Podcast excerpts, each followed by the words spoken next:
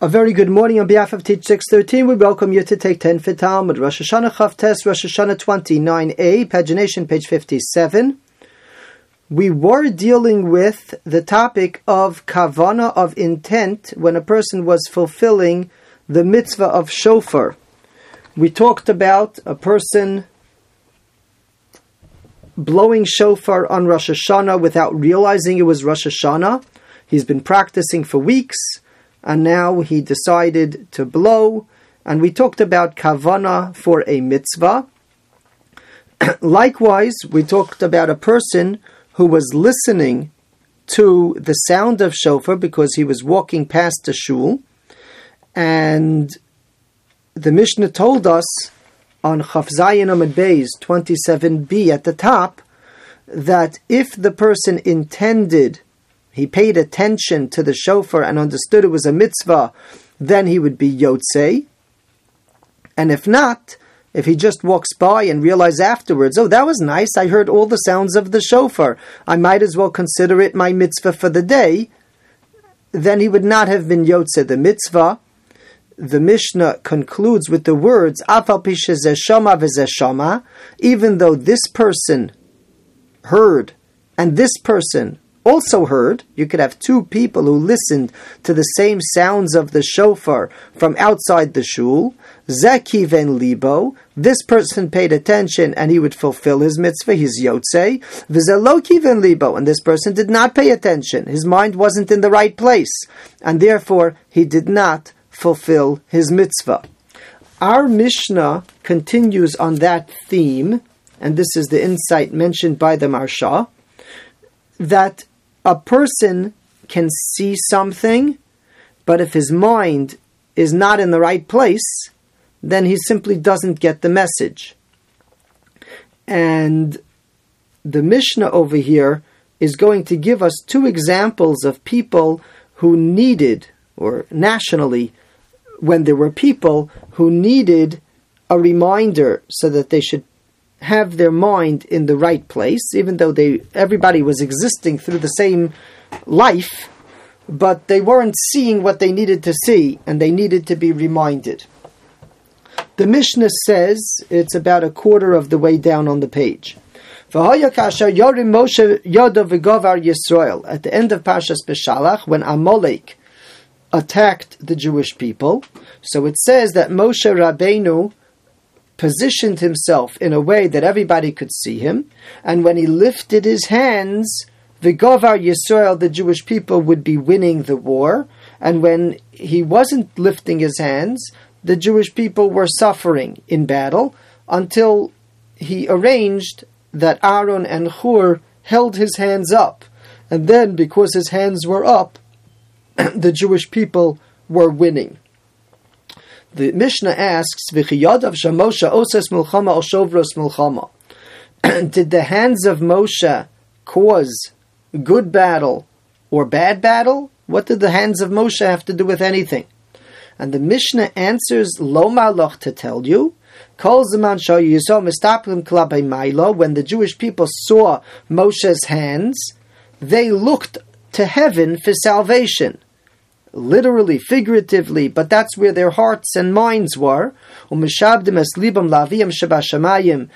they dedicated themselves to Hashem, to their Father in heaven, and then they would win. And if not, they would be losing the battle.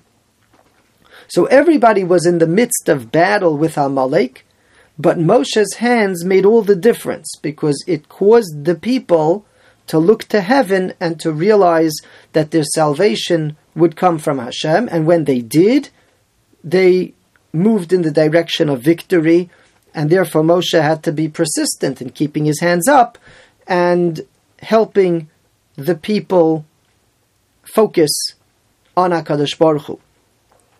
Kayotze bedavar omer. A similar example, the Mishnah continues, is as follows: Asei saraf in Parshas Chukas, Moshe was told to make a serpent, visim oso al nes, and put it on a pole. And anybody who was being bitten by the serpent's, uh, this affliction, this punishment, that occurred to the Jews in the desert. They'll look up to this icon of a serpent that's on top of the pole, and they'll live. Asks the Mishnah. Do you think this snake, serpent, that's on the pole is bringing life or death? You look at it and you live? Ella, what does it mean?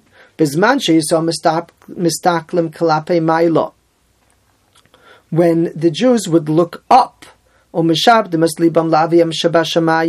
they would dedicate themselves to Hashem and realize where they had gone wrong with their complaints and with their wrong perspectives, then they would be healed. And if not, they would succumb. Looking up at the serpent that Moshe made reminded them that these serpents were a punishment from Hashem, and they would rededicate themselves to Hashem, and that is what would save them.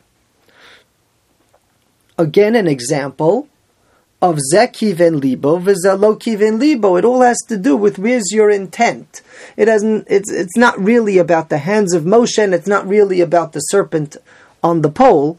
It's about where is your heart when you're experiencing this experience, and therefore, just like by shofar, whether you yotze or not, uh, by the war with Amalek, whether you're going to win or not, and by the nachash, whether the bite of the snake, of the serpent, was going to kill the person or not. We can actually take this theme one step further, because in Novi we find that in the times of King Chizkiah, during the first Beis Hamikdash, v'chites nachash hanachoshes asher asa Moshe. Chizkiah knocked down this icon of the serpent that Moshe had created. What's interesting is that that icon that Moshe had made in the desert still remained. People had found it, and they started worshipping it. Because at that time people were worshipping this icon. What's fascinating is that this icon was created as a means for the people to focus on Hashem. They were supposed to look at it and remember Hashem. But people became so superficial that instead of looking at it and remembering Hashem and davening exclusively to Hashem, it certainly was not an avodah zarah at the time of Moshe. They were so superficial that they looked at it and started worshipping the icon itself.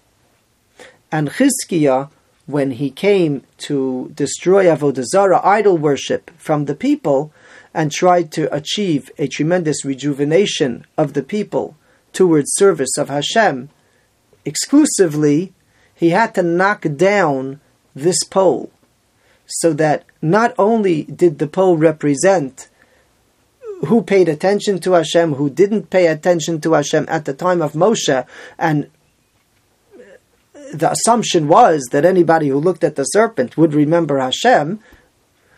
But in Chizkiah's time, there are people even looking at the serpent icon itself.